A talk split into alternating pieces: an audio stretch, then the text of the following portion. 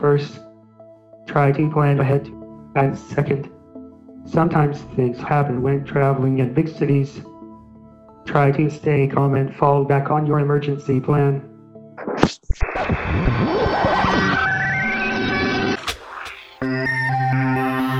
Hello, everybody, and welcome to another episode of Connecting ALS. I am your host, Jeremy Holden, joined again this week by my co host, Jessica Chapman. Jessica, thank you for being with us this week. I'm so excited to see your face on a Zoom call. Oh, it's great to see you too, Jeremy, and to be here as well. Yeah, you know, we're here one month into summer 2021. Uh, Jessica, do you have any summer travel plans or have you been able to travel at all so far this summer?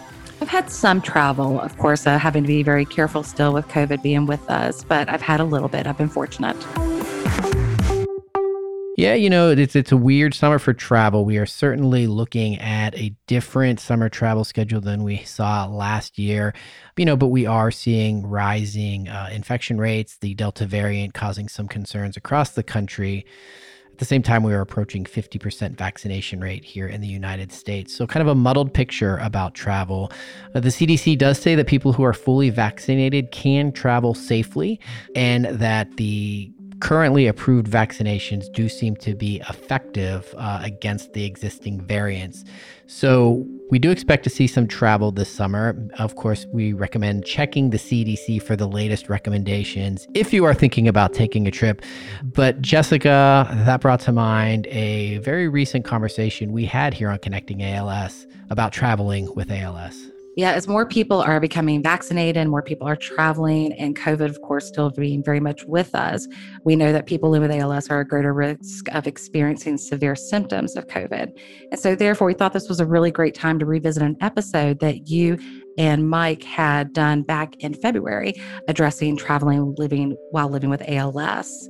So, of course, you had some great conversations with four different speakers Jeremy Ventress, who spoke about his experience traveling with ALS and some of the challenges he's faced. Heather Ansley from Paralyzed Veterans of America, who spoke about the work and advocacy that her group has been doing when related to mobility challenges that people experience when they're flying the airways. And then, of course, you spoke with Claire Durrett from Team Gleason, recent changes around mask requirements and how that's impacting those who are living with ALS using air travel and public transportation. And of course, we know that even today, during this month of July, that masks are still required on many public transportation. So, still a very timely topic. And then last, Miriam Elgis Goldman of Accessible Go, a really great website that is there for people who have mobility challenges and are looking to make their travel as accessible as possible. Yeah, it was a really great conversation. So, with that in mind, why don't we hear from uh, the folks who know way more than you and I do about these issues? Question one Traveling with ALS can be very exciting because the person living with ALS gets to be out in the community and can have new and exhilarating experiences. However, there can be challenges. Such has been the experience for me. I have been blessed to have many experiences traveling while living with ALS. I have made multiple cross country road trips in our accessible and flown in commercial airplanes, and have even traveled across the country by train. I have wandered the busy streets of New York City, Chicago, and Washington, D.C., and explored outback towns with populations of less than 10,000 people both before and after getting tracheostomized. Early in my ALS journey, when I wasn't tracheostomized, traveling was quite a bit easier. I didn't need as much equipment, and I was slightly more mobile than I am now.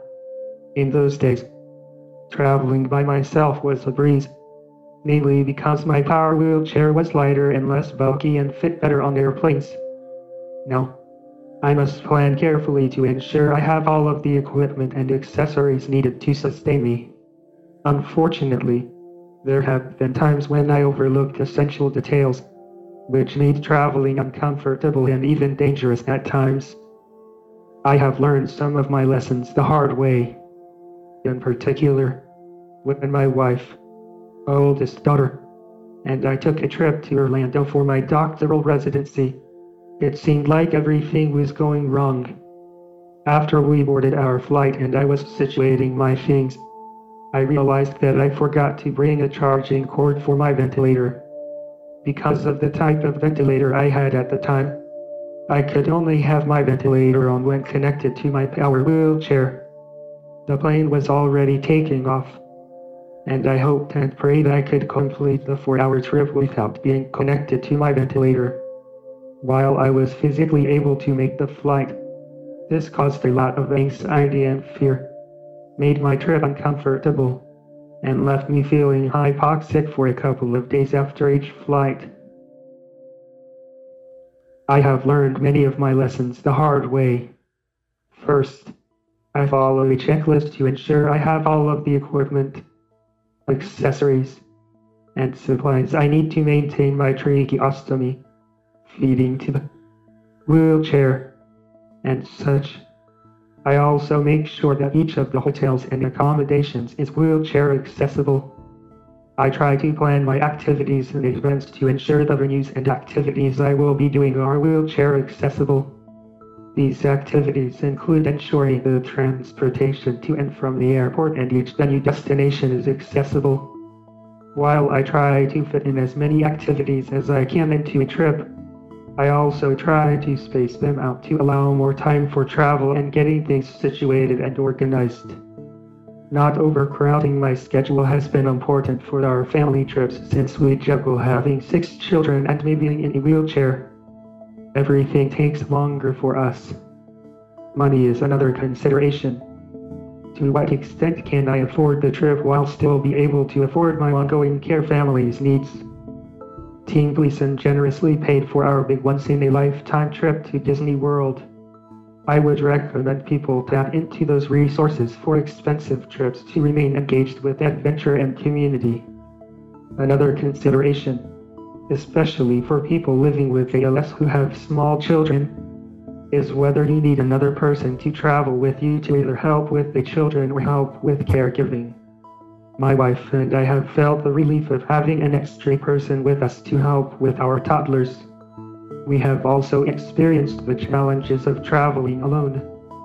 On those trips, my wife would literally have to run after one little boy with another little boy in her arms.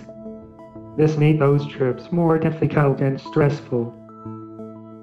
Sometimes things happen when traveling in big cities. Try to stay calm and fall back on your emergency plan. Thanks again, Jeremy, for sharing your time with us. We hope you're listening and couldn't be more grateful for you taking the time out of your day to share your experiences traveling. Next up, we wanted to get a sense of uh, some changes that were going on and um, some policy changes in terms of access to air travel in particular. So, uh, you and I had an opportunity to, Mike, to talk to Heather Ansley from Paralyzed Veterans of America to hear about some of the work that they're doing on access to air travel. The folks over at PVA are great, and, and Heather is no exception. She really had some good insight on this. Let's listen back now. We're joined today by Heather Ansley, the Associate Executive Director of Government Relations with Paralyzed Veterans of America. Welcome, Heather, and thanks for being with us on Connecting ALS. Well, thank you. We appreciate the opportunity to join you today. We've been looking forward to talking to you, and we wanted to discuss a topic that has been in the news lately and impacts people with mobility challenges, including many within the ALS community. And I'm talking about air travel. American Airlines uh, made headlines when they implemented and then quickly reversed a policy that put a weight limit of 300 pounds on wheelchairs for certain flights. That policy has been reversed, but it speaks to the issue of travel difficulty and accessibility that many individuals and families with mobility challenges do face. Is this something, Heather, that you focus on at the PVA? Uh, yes, it's something that we spend a very large amount of time on. PVA members are all veterans with spinal cord injuries or disorders, including MS and ALS once we got into this, we we contacted American Airlines, we contacted the Department of Transportation, we talked to our champions on Capitol Hill, and just expressed real concerns with how um, this policy had come about. Uh, what it was based on, and also looking at some of the other airlines that flew uh, the same aircraft but didn't seem to be having this same policy all led us to believe that this was something that could be reversed, that could be addressed once the organization looked at it differently. And you know, we were glad that ultimately American did come to the decision that they had you know, misinterpreted, we'll say, how you could have weight limits with aircraft, and that really, uh, you know, there were different ways to look at this that would still ensure safety, but also ensure uh, greater access for individuals who use particularly powered mobility devices, which which do tend to have a, a heavy weight associated with them. Right. And it's unfortunate that the conversations had to be had at all that American and, and any other airline would even consider putting a policy like this in place. But it's impressive the way that, that you and other organizations and individuals and advocates came together to so quickly say, hey, this needs to change. This can't happen. The FAA reports that personal wheelchairs of all kinds uh, are damaged about 25 to 30 times a day on domestic flights, which of course impacts quality of life for those individuals and uh, creates the hassle of, of working with airlines to cover the cost of expensive repairs. We've been watching cabin space on airlines shrink uh, for decades to add more standard seating and, and build what major airlines would refer to as efficiencies, but that often comes at the expense of accessibility.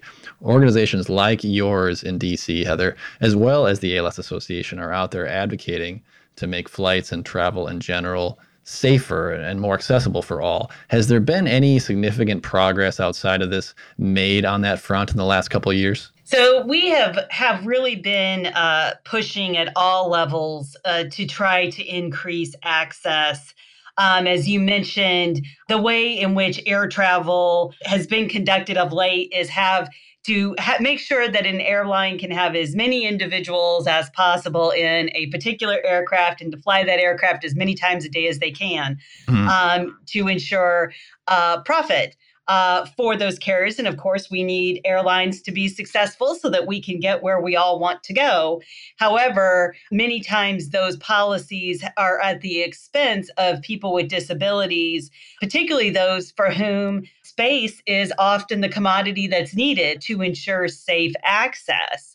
PVA has worked extensively with, with our partners, including the ALS Association, to really advocate on Capitol Hill and try to get lawmakers to better understand the situation that passengers with disabilities, particularly those who encounter mobility impairments, face when they're traveling. I think sometimes that just the general angst that many travelers have about the conditions they experience in air travel sometimes overrides the conversation about what travelers with disabilities, particularly those who, who use wheelchairs, on a, on a permanent basis do do encounter. Mm. We did see in the FAA Reauthorization Act of 2018, which was the last time the FAA was reauthorized, did include an entire title on disability, including the establishment of an advisory committee on the needs of passengers with disabilities at the Department of Transportation, uh, the need for the department to work on a Bill of Rights for passengers with disabilities, requirements to re examine regulations that look at training um, and, and other aspects of, of air travel. And that was, we felt like a recognition that you know the issues of air travel for people with disabilities have actually not improved in recent years and decades and in fact we would argue have gotten worse uh, mm. which is is not something typically when we talk about access these days t- typically access has gotten better you know with the advent of the americans with disabilities act which turned 30 years old this year but air travel is one of those places where, as I like to say, when you get on an airplane, it's like going back in time to 1985 from an access perspective, because mm. there just is no access with lavatories. Many times the in flight entertainment has accessibility issues. There's certainly no space for a wheelchair on board or for seating close to the to the cabin door unless you're uh, able uh, to pay a, a price, you know, for for those close seats. And so it's really just an interesting contrast when you look at air travel versus uh, a city bus or uh, you know Amtrak, other other modes of transportation.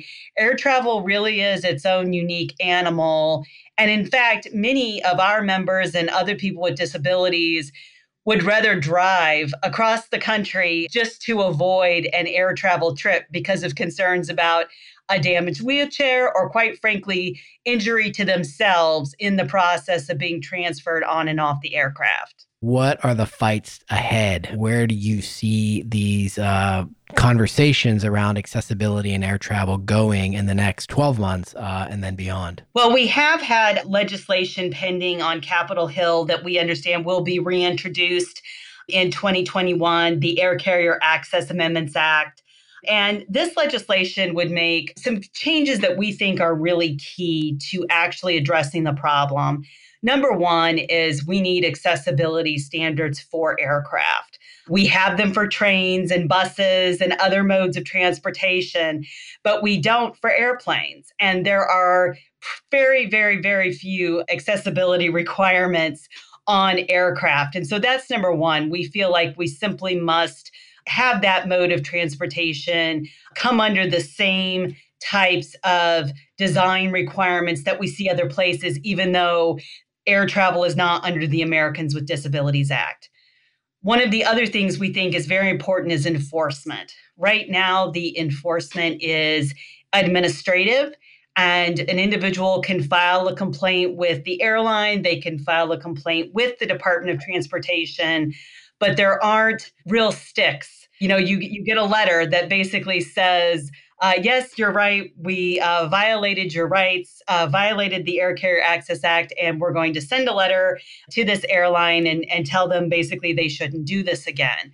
And we feel like uh, instead we need to have a private right of action under this law that would allow individuals who had their rights violated be able to, to go to court um, and also be able to do systemic litigation versus just individual cases because as we've seen in the context again of the Americans with Disabilities Act that systemic litigation is many times what moves an industry forward. It sounds like promising legislation, Heather, and we hope to see that come to fruition here and be introduced in the next year. My last question for you thinking about the population served by PVA as well as the ALS Association, what sort of advice do you have uh, for folks who are needing to travel right now? I understand staying safe uh, and adhering to guidelines during the pandemic should be a priority. But for those who must travel for uh, personal or medical reasons, is it best to, to get in touch with the airline directly and ask questions to confirm accommodations that way?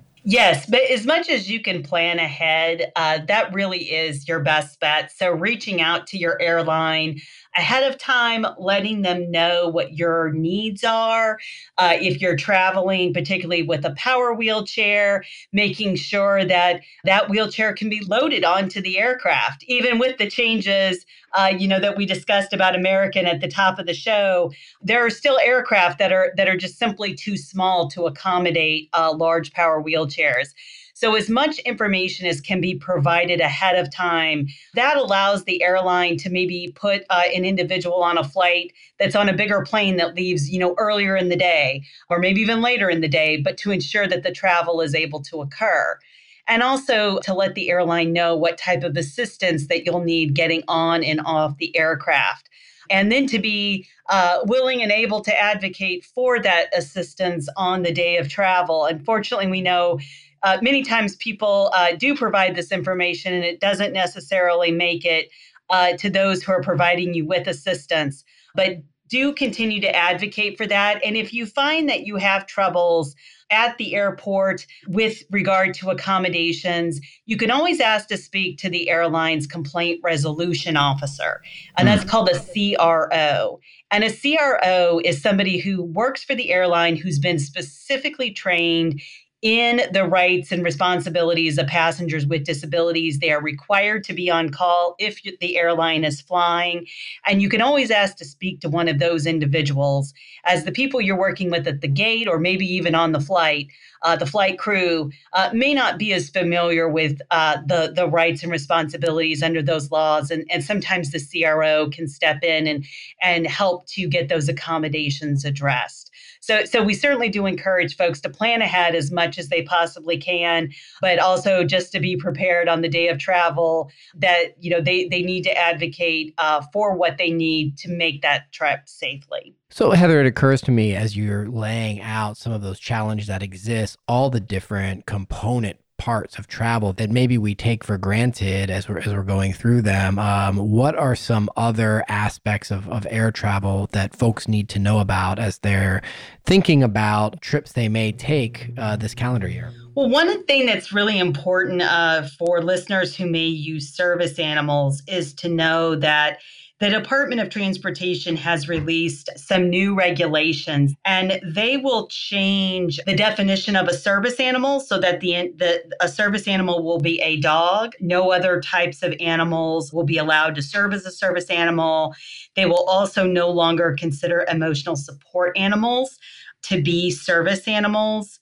In addition, they are allowing airlines to require individuals that are traveling with a service animal to provide them with a form attesting to that animal's health, behavior, and training. And that mm. would be for all service animal users. So it's really important to check with the airline you're flying with to make sure that if you are flying with a service animal, you know what that airline is requesting uh, that you provide to them, and also that you're you're meeting the requirements that they've set forth. You also, they're not allowing large service animals. So your animal has to fit on your lap or in the foot space around your foot. Um, so there's just some things to consider that we want to make sure folks are aware of so that they can uh, ask questions ahead of time and evaluate their situation prior to showing up at the airport on the day of travel. Uh, so there's lots of information available on the DOT website. And like I said, the best place to check is your airline's website because there are many, many uh, of the policies that airlines can choose to enforce or not. And so some airlines may have slightly different policies. And so you'll want to make sure that you're familiar with your airline's requirements before day of travel. That's good advice, Heather. Good to know. And, and clearly, planning ahead important. Asking those questions uh, in advance is uh, is key. So thanks for laying that out there. Well, thanks so much at this in depth look at uh, air travel for those living with disabilities, Heather. We really appreciate your time today and, and uh, the walkthrough of this important topic. Well, we are always pleased to talk about improving access to air travel, and Paralyzed Veterans of America appreciates the opportunity to talk with uh, the ALS Association and your members and know that together we can improve this situation for all people with disabilities. So, thank you very much. Big thanks to Heather and the PVA for adding to this important conversation around travel. And to further discussion, uh, we're going to jump right into a conversation we had with Claire Durrett from Team Gleason about uh, traveling during the pandemic. We're excited to be on the line with Claire Durrett uh, with Team Gleason, where she is their strategic advisor for advocacy, legislation, and communications. Thanks for being with us today, Claire. Yeah, it's my pleasure. We're so excited to talk to you. And as you know, the focus of our episode this week is travel, uh, which is always going to be more of an endeavor for someone living with ALS because of the challenges the disease presents. But during a pandemic, uh, there are even more layers to consider. Let's start with uh, asking you what sort of questions, Claire, around travel are you hearing from the ALS community? That's a great question. Um, as you know, Team Gleason participates in adventure travel for people with ALS, and, mm-hmm. and those programs were suspended uh, when the quarantine began with COVID. We obviously still get a lot of questions around when will you begin allowing us to uh, participate in, in some of the adventures. Um, we've been able to help a few people and I, I think largely travel has been suspended within individuals and their families because mm-hmm. of safety measures. Mm-hmm. So it's it's not something that we're hearing a lot about, but we are noticing that there's a little uptick on people wanting to get away and get to weddings and uh, see their families because it's been a long time. So sure. You know, uh, within all of that, there are all of the questions that that you would guess would come along with what do I do about flying renting an RV, traveling by car, where do I get a, a rental house that has accessible ramps, et cetera, et cetera. Well, Claire, you mentioned that uh, you're starting to see an uptick in in thinking about travel, and, and it's something that, that we're seeing as vaccines roll out and as uh, you know spring turns into summer, it's a conversation that's going to be ongoing. And of course, the CDC continues to issue guidance around mask wearing, and I know the the administration has now put out uh, kind of strengthened some federal requirements around mask wearing, particularly uh, for purposes of our conversation around air travel, plane travel, any type of public transportation. So, what does someone with ALS need to know about mask mandates and, and what that means for them as they start thinking about their travel plans? Another great question. Um, there are a couple layers to it. First of all, uh, masks are required for everyone who's going to be flying. Having said that, people with disabilities or legitimate disabilities are exempt from that uh, particularly people with ALS who might need to use their facial expressions, or someone who need requires suction, or a BiPAP, or any sorts sort of respiratory aids. What they would have to do is get a permission from their physician and also a letter. Um, they need to contact the airline. And our experience is you would need to contact the airline multiple times to remind them because they may not all communicate with each other. So they would need to be exempted from wearing a mask. Um, that doesn't prevent their caregivers or anybody in their care team from from wearing a mask, but um, there it just therein lies some communication issues within the airlines we know exist overall um, because airlines are big. There are a lot of people. So if you speak to somebody on the phone and you're exempted from wearing a mask, or or you uh, let them know that you will be exempted, and you have a letter from your doctor, you then need to have a negative COVID test three days before your flight, and you'll have to have that paperwork as well. So all of that to go along with, you know, not being able to wear a mask, but having your your family caregivers uh, wearing mask and then going through all of the steps that it takes to get on a plane.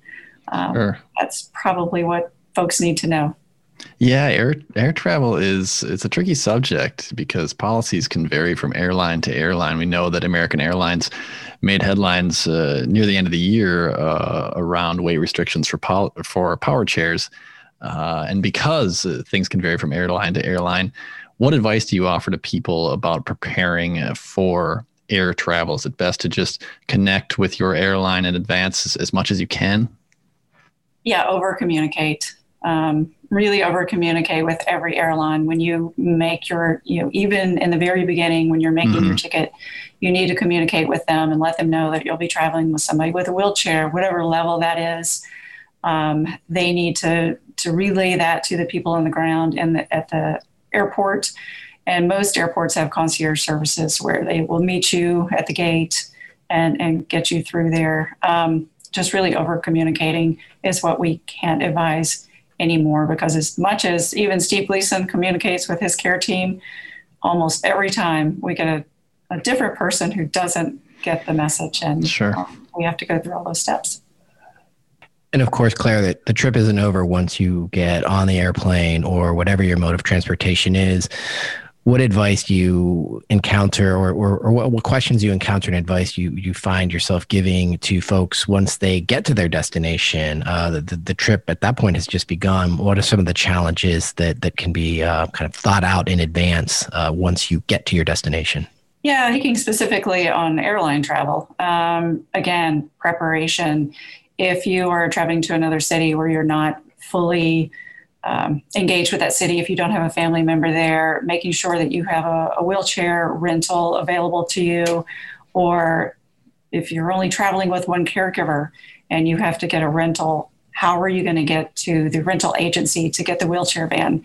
Um, there are a lot of things to consider with each airport when you're doing that. Um, also, you know, checking in advance what respiratory aids you might need if your suction machine breaks, or if you need a shower chair, what rental agencies are there, what ALS Association chapter is there, do they have a loan closet?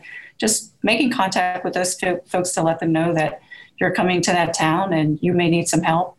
Um, it's just, again, just a lot of preparation preparation and communication always key.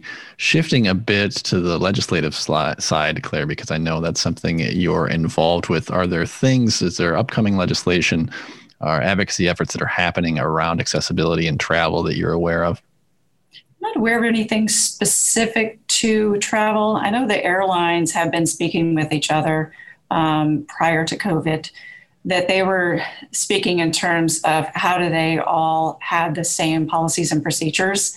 Mm. And I know airports were involved in those conversations around how do they make this more streamlined for all people with disabilities, not just people with ALS. Those were ongoing uh, before the pandemic. So hopefully we'll be able to pick up those conversations again. There's something that's been popping up a lot, particularly since uh, the pandemic, is RV travel and how do folks reach out to these RV rentals and a lot of the ride sharing programs. Um, they're out there. Uh, you know, we we advised people that they weren't. we found out that there were. Mm. So there's a lot of research that goes into it and looking into finding the, the correct or you know, making sure that it's a safe vehicle. But there are some RVs out there that provide for people with wheelchairs and even have wheelchair lifts. So I, I know a lot of folks have been doing that during the pandemic, and it's really interesting that they could hit the road and and do their own thing as a family. Um, it was pretty inspiring, but I wish there were a lot more of those. Yeah, road trips uh, can be a nice alternative to air travel, particularly during the pandemic. And it's encouraging to hear that families are considering that an option, and hopefully they're able to find uh, those accessible options that you just alluded to. Thank you again so much for your time today, Claire. We really appreciate everything that you do and that Team Gleason does, and and uh, you brought some excellent insight into this conversation about travel. No, thanks for the opportunity. We're looking forward to getting people in the ALS community back out into the world. You bet. Well, Mike, appreciate the insight that Claire Durrett over at Team Gleason was able to give on this topic. Our final voice that we'll be hearing from today is that of Miriam Elgis Goldman. Miriam uh, recently kicked off a new web platform for folks traveling who have some mobility challenges uh, and really trying to catch, meet, match them up uh, with travel that is going to be accessible. So let's hear from Miriam now. We're happy to be joined today by Miriam Elgis Goldman, co founder and CEO of Accessible Go. Thanks for being with us on Connecting ALS, Miriam. Thank you. Wonderful to be here. So, we're talking about travel on this week's show. And for anyone who is unfamiliar with your site, it's doing some really cool things. Can you explain uh, what is Accessible Go? Sure. So Accessible Go is a travel platform for people with disabilities offering bookings, reviews, and community. And what we're doing that's really unique is we're not just a booking site. This isn't just book and leave. This is really a community for people to come together and really have positive travel experiences and to really be prepared with all of the information you need in advance. A lot of the problems that people with disabilities face when they travel are specifically related to information.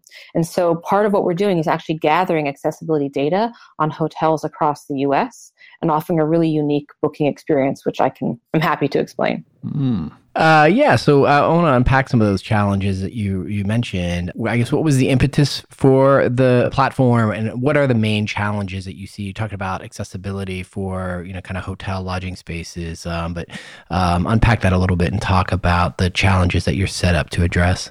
Sure, sure. So the impetus for really launching this whole uh, site was my mother. She had multiple sclerosis and she was a wheelchair user. Unfortunately, she mm. passed away a number of years ago. But as a kid, you know, growing up with a parent who used a wheelchair, it really shaped how I looked at the world. So, you know, everything we did had to be accessible. Anything we wanted to do, you know, was all framed by that, you know, um, just that perspective. And I always wanted to do something that would make a really big difference. And when I had this idea for Accessible Go, which emerged out of a conversation actually, um, I was like, wow, this is going to be huge. It's going to help a lot of people, and we have to do this. And so six months later, we created the company, and then we eventually launched the platform. So basically, the way that we view problems with travel for people with disabilities, it's all revolving around information. Like, for example, usually uh, someone will get information that's wrong that's the primary problem. Mm-hmm. The classic example is somebody showing up at their hotel and they get uh, completely the wrong room, or the room just they claim it's accessible and it's totally not. Sure. Um, the second problem is that you can't get the information you want in advance. Let's say you want to go to like an, an, amusement park and you have no idea how big it is, how far apart the items that are of interest to you, and it's a real struggle. And the third problem was that until now, there was nowhere for the community to really come together and share information for good or for bad about travel. So at the moment, we are focused on hotels. That's often the anchor for the trip. Mm-hmm. Um, but our intention is really to take the whole travel journey end to end between the attractions, the ground transportation, and you know hotels, for example, and to really solve the pain points in each area. But in terms of hotels, what we're doing that's so unique is that, as I mentioned, we're gathering accessibility data on the hotels. So we, we can tell you do they have a roll in shower? Do they have a step free entrance? Do they have a hearing system? Um, all those details that can make or break your trip. So that's mm-hmm. number one is the data, which is huge because then you can filter for the exact features that you need uh, at a completely different level. Because today in the travel world, accessibility information is really chaotic and it's a big mess. So we're trying to sort that out and kind of standardize the data in a way that is actionable. We've covered 5,000 hotels in America so far, and wow. we're on target. Yeah, we're on target in the next uh, 18 months to cover half the hotels in America. So really what, what we're the, the, challenges that people often face when they're traveling i probably would say the, the number one problem is they get information that's wrong like i said. But with that people show up at the property and the sure. room that they booked is given away. And that is so frustrating. Let's say you book with one of the you mm. know, big travel sites. You book an accessible room. You think you're all set and you show up and they say sorry it's not available. And you you know it's 11 o'clock at night you just got off a plane and then you're stuck because you can't bathe you can't use the toilet you know all all the things that you right. know with an accessible room you're totally stuck. And that's that's huge. That that breaks that ruins your whole trip. And so what we're doing is we have a system at accessible go where once a booking is completed in the system like you book like any other travel site you know you filter for what you want you book the hotel you specify the specific request that you need. Let's say a roll in shower an ada tub a low floor room whatever your specific accessibility requirements are. Once the booking is in the system our customer service representative contacts the property confirms that what you actually booked you're going to get and sends mm-hmm. you a confirmation email. It takes us five minutes but it's it's a game changer because sure when when somebody shows up at a property and and their whole trip is ruined we understand that. We know the pain points of somebody with a disability that you know you arrive and you're so upset because now you, you know you're going to be at this hotel for a week and you can't bathe. So what we're doing is really unprecedented you know this confirmation system and this idea that there's this trust and confidence in our platform. You know usually people book where they find the best deal but when it comes yep. to accessible go yes our rates are competitive but we're about the trust and confidence in the community well, and it must give folks a real peace of mind and uh, confidence is key, like you said, knowing that uh, the room they're expecting is going to be there when they arrive. I also saw on the site that you offer uh, helpful tips like searching by a hospital. So if, if that's a point in your journey, folks can do that and find accessible options nearby without uh, giving any way of your your uh, secret sauce, Miriam. Did you did you do user focus groups or kind of gather data leading up to the launch that would enable you to offer those sort of insights? Yeah, definitely, 100%. Because, you know, we had all these assumptions when we launched about what people wanted, and it was so interesting to see how it played out. So, for sure, we did, you know, focus groups and we interviewed, you know, uh, different user, like the different types of users who'd be using the platform. Mm-hmm. And, um, so we and then we launched and it was very interesting we had like 50000 people uh, join in a few months which was amazing just to see that mm. validation that yes we're excited about it and yes everyone else is too not just us um, but you know what, what was so interesting also was some of the assumptions we made were, were incorrect like we assumed that people were going to do these big vacations to like Orlando and Vegas, like the top tourist spots in the nation. And what we found, like you just mentioned about the hospitals, was that people were using the platform to either for medical visits or to visit friends and family.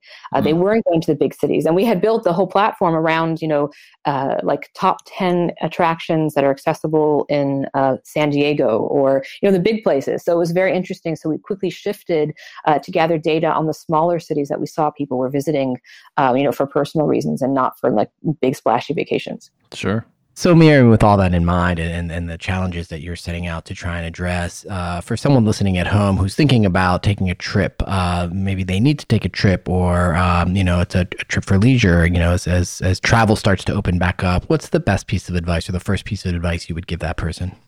I would say really being prepared and knowing what is important to you. So, for example, let's say you want to go on a, a, a, regional trip, which, you know, these days with COVID, most people are doing like either a staycation or a local trip within the region, you know, probably mm-hmm. staying at a hotel, you know, just to get away per se, but something that's within driving distance.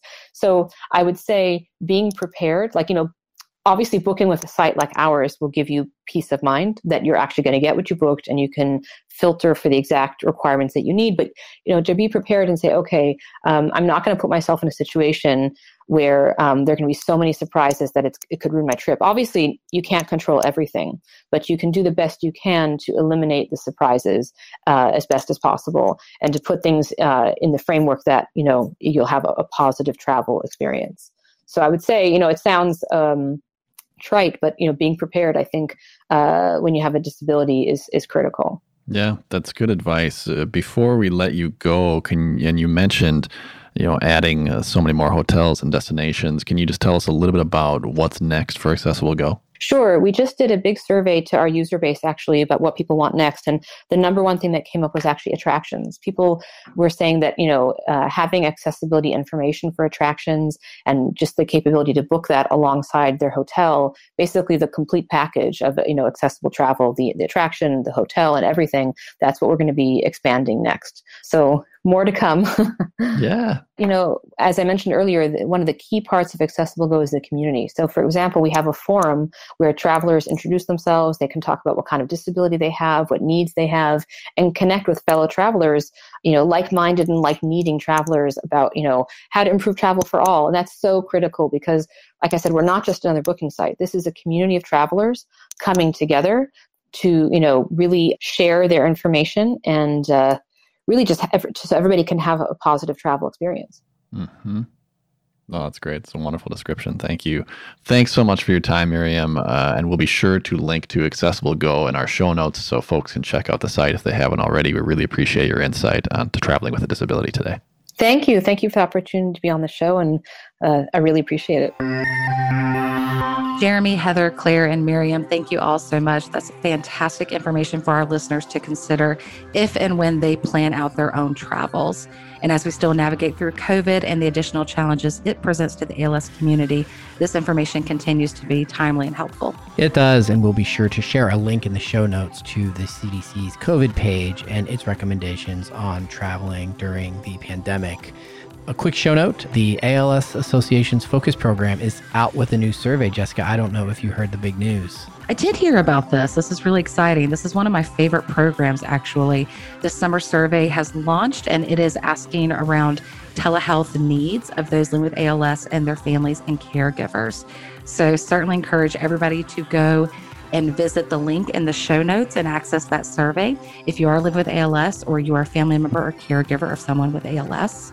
This information, of course, the data is collected and shared free of charge with the entire ALS community. But please know that it is de identified, so your privacy is protected. Privacy is so important in the world of survey research. But yeah, telehealth, such a big topic. It's one we've discussed uh, many times here on Connecting ALS and will continue to do so as the ALS Association and advocates across the country fight to make sure that expanded access to telehealth is a permanent part of our healthcare delivery future. That's going to do it for this week's episode. You can find Connecting ALS wherever you listen to podcasts. And while you're there, uh, please rate the show and leave a review. It is a great way for us to find even more ears to tune in and listen. This week's episode was produced by Garrett Tiedemann of the ALS Association's Minnesota, North Dakota, South Dakota chapter. Thanks for tuning in. We'll connect with you again soon.